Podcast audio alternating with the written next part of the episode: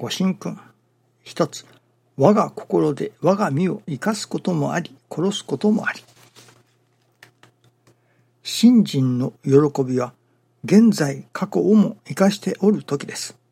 しかも、未来への光ともなるのです。その反対の心は、お先真っ暗の時、おかげをも殺しておる時と知らねばなりません。自分を殺し、神をも殺すことになります。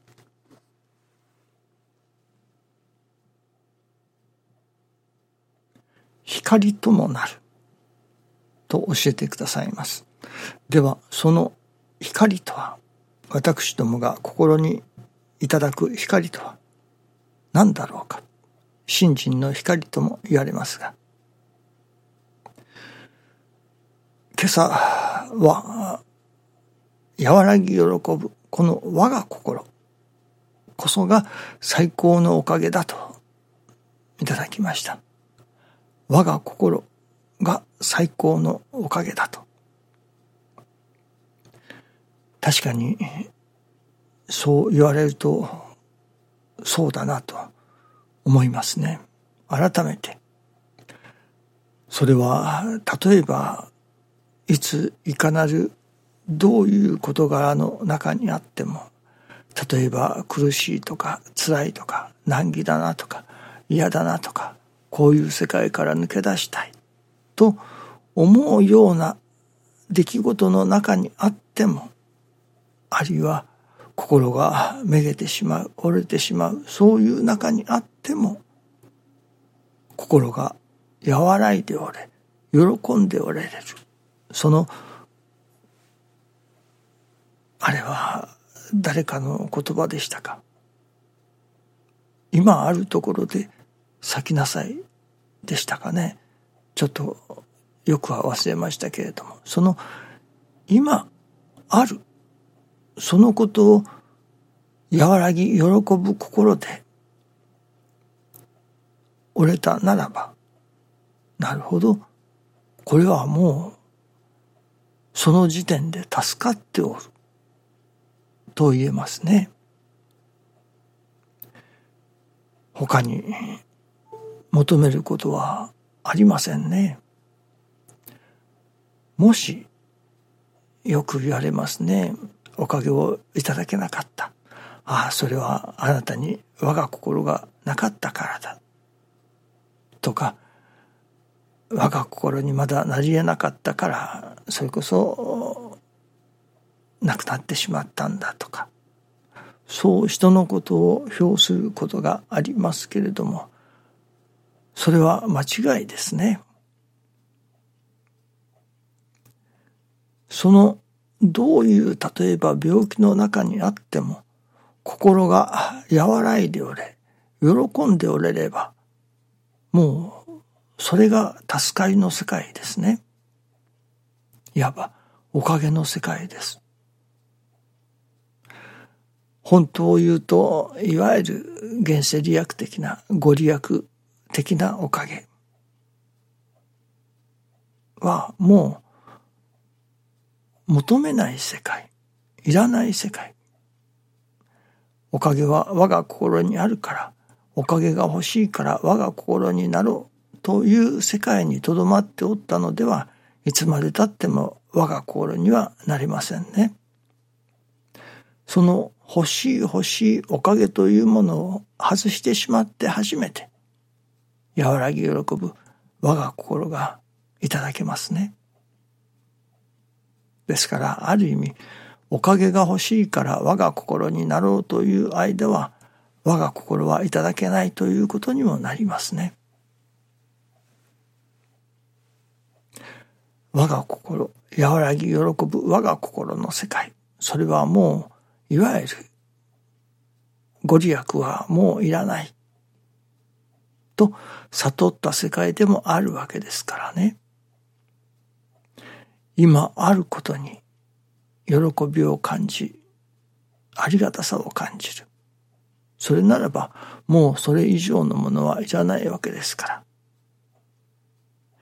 病気を治したいから我が心になろう。というのは間違いであることがわかりますね。我が心であれば、もう病気を治そうという心も実際はないわけですから。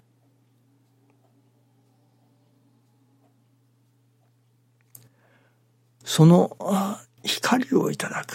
ではどうしたらそういう我が心がいただけれるのか。それはやはり心に光をいただくことだと。しかし、一足飛びに光がいただけれるとは思えません。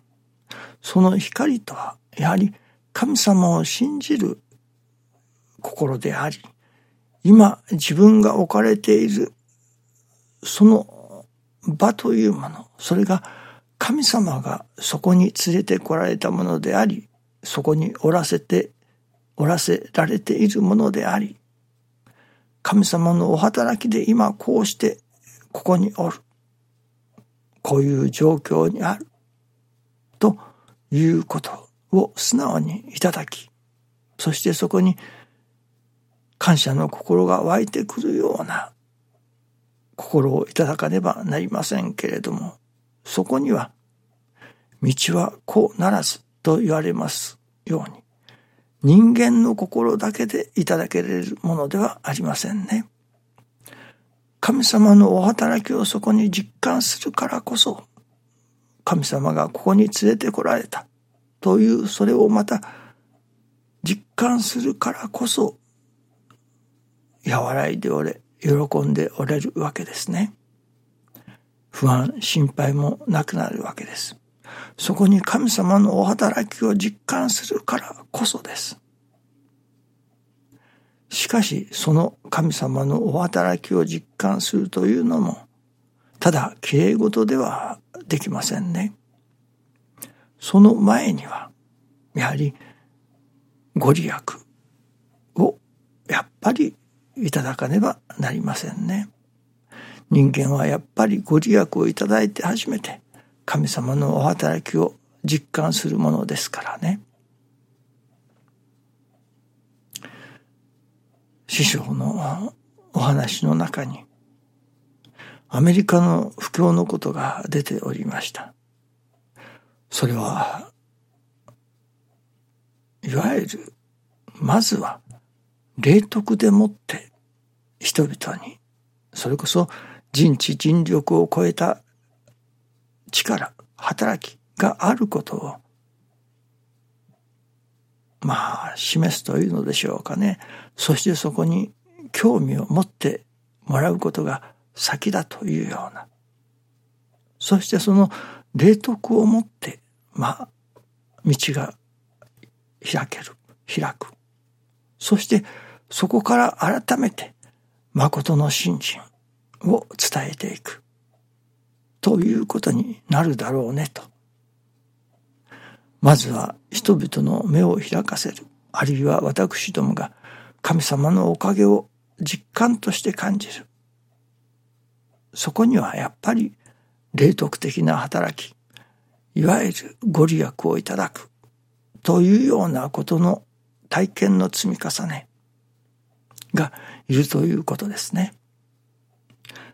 そういういわゆるご利益をいただく、その積み重ねによって、なるほど神様のお働きがあるのだと。また神様のお働きの間違いなさを実感する。そしてそこから今度はもうご利益はいらないという世界に心が育っていかねばならないということですね。いつまでもご利益ご利益ではいつまでもそれこそ何と言いましょうかね子供が何かおもちゃをくださいお菓子をくださいというような世界でとどまってしまうのかもしれませんね。しかしその世界を抜きにして真の助かりの世界にダイレクトに入るということは難しいことですね。まずは、いわゆるご利益の世界というのか、霊徳的な世界体験し、味わい、そしてそこからさらに進んで、より本当のいわゆるもうおかげはいらない。ただ和らぎ喜ぶ我が心がいただきたい。という世界。本当のおかげの世界に導き入れられる。ということになるのではないでしょうかね。どうぞよろしくお願いいたします。